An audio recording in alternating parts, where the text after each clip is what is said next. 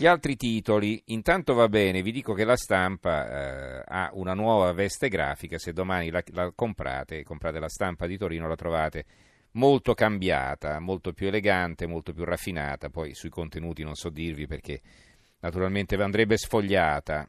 E la nuova stampa e di fatti l'articolo di Maurizio Molinari, le sfide delle notizie, la sfida delle notizie di qualità è il titolato Il suo fondo da oggi la stampa offre ai lettori una veste grafica che valorizza le notizie di qualità in un mondo che cambia a sorprendente velocità andiamo incontro all'esigenza di offrire strumenti competitivi per comprendere le trasformazioni in corso.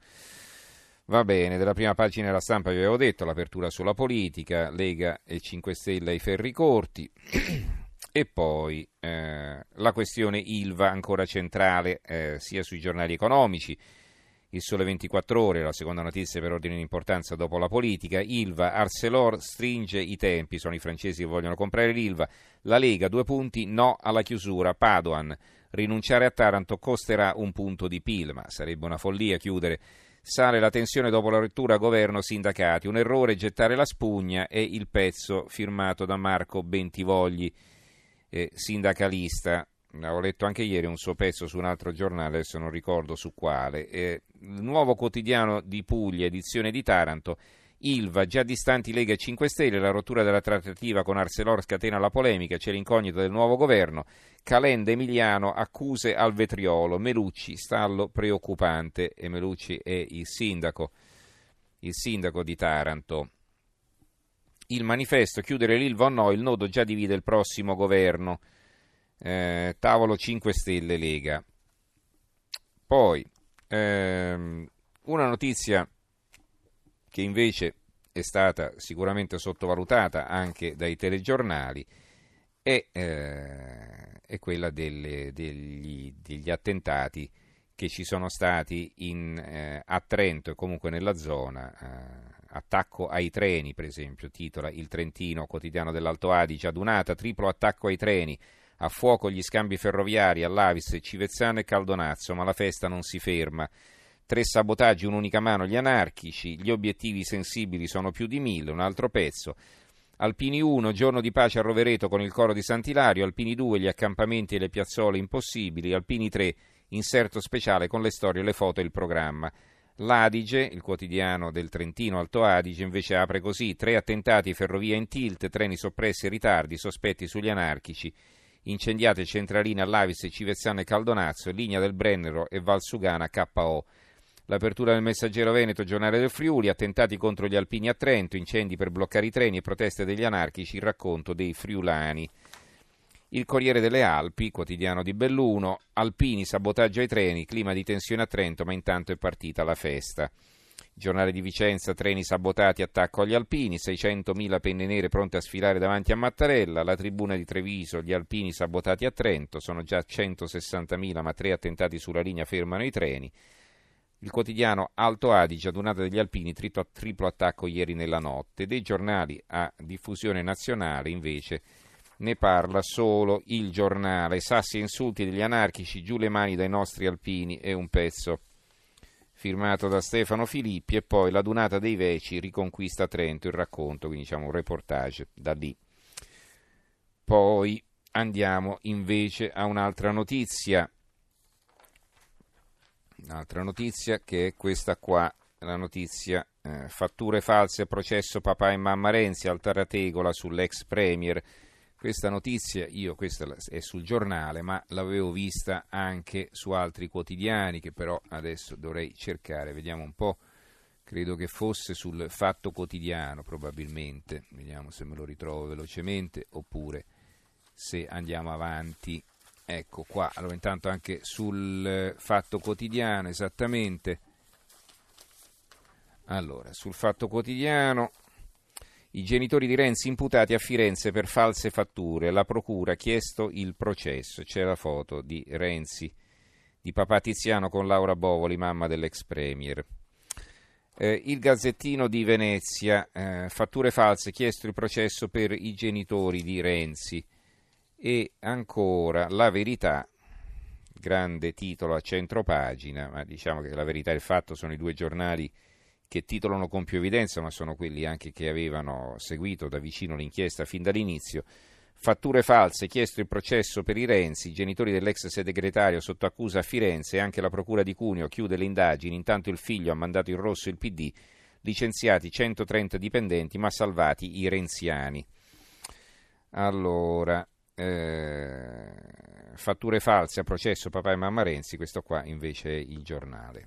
Poi, sul giornale c'era anche un titolo sull'Ilva, l'Ilva vittima del governo che non c'è, un pezzo del vice direttore Nicola Porro.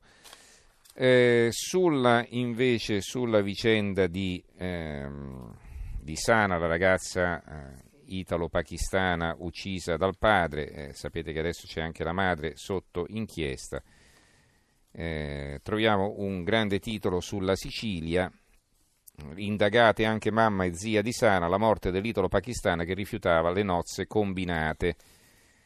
E poi sotto altri due titoli, uccise orco, sposa bimba, eh, sarà impiccata, eh, uccise orco, sposa bimba, mamma mia. Cioè praticamente una, bamb- una ragazzina, sposa, che, che, era stata obbligata a sposare eh, un uomo molto più grande di lei, l'ha ucciso e sarà impiccata in Sudan. E poi un'altra storia, padre promise a uomo alla figlia a soli dieci anni, lei ora si ferisce e questo è successo invece in Italia, l'abbiamo detto ieri, anche una ragazzina che, con i genitori dello Sri Lanka. Donne vittime del maschilismo è l'occhiello che raggruppa queste notizie, ma io più che del maschilismo direi del fanatismo religioso, insomma, di, chiamiamo le cose con il loro nome. Il giornale di Brescia, non lasciateci soli, l'appello dei pakistani per l'omicidio di Sana. Domani a Brescia manifestazione in piazza contro il delitto d'onore. Altri titoli.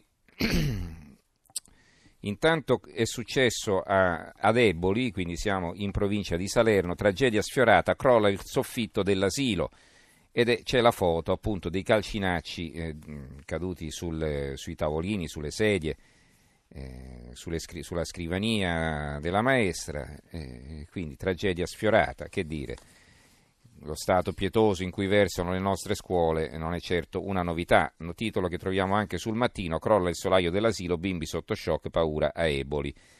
Sempre dalla città di Salerno, invece, per farvi capire quanto l'Italia sia tanto indietro per, per, molti versi, occulto, ecco i misteri di Salerno, in città nasce un'associazione per divulgare le tecniche per comunicare con l'aldilà, la medium, così parlo con mio padre defunto e un sacerdote. Ma insomma, ma come, come, si può titolare su una cosa del genere invece, invece di, di, dire chiaramente che si tratta solo di scemenze? No, ci facciamo un titolo su un fatto del genere. Il mattino di Napoli, Iran, il grande freddo tra Europa e Trump, Germania e Francia accusano gli Stati Uniti e Teheran rilancia sull'uranio e l'apertura anche dell'avvenire, Iran alta tensione in campo l'Europa, Teheran pronti a ripartire con l'uranio arricchito. La notizia dalla Francia, dalla Spagna, chiedo scusa, riportata sul resto del Carlino. Perché sul resto del Carlino? Perché Igor il Russo, lo ricordate, eh, aveva spadroneggiato in Emilia-Romagna prima di scappare in Spagna ed essere arrestato. Killer in Spagna, passeggiate e palestra, Igor il Russo esce di cella. Quindi agevolazioni per Igor il Russo. E Israele ha dato le prove contro l'Iran ai paesi occidentali, viene intervistato l'ambasciatore israeliano in Italia dalla verità. Eh, la notizia di cronaca che arriva da Cosenza, follia omicidia, due morti e tre feriti, sapete a Vibonese, so, eh, Nicotera, eh, serrata caccia all'uomo, i carabinieri sulle tracce di Francesco Giuseppe Olivieri. E va bene, penso che ci possiamo fermare qui, eh, con, chiudiamo con invece una notizia più leggera. Loro litigano, la, prese, la preside li obbliga a giocare a scacchi, esperimento riuscito a Codroipo. Beh, potrebbe essere un'idea per farli sfogare con il gioco degli scacchi che secondo Kasparov, campione, ex campione del mondo, è il gioco più violento del mondo, naturalmente un gioco mentale. Va bene, allora ci fermiamo qui. Ringrazio in regia Gianni Grimaldi, i tecnici Vittorio Bulgherini e Antonello Piergentili. Eh, adesso eh, in redazione Antonio Bonanata, Carmelo Lazzaro, Giovanni Sperandeo. Adesso diamo la linea a Francesco Adinolfi che condurrà Stereonotte. Noi invece ci risentiremo lunedì. Grazie a tutti e buon fine settimana.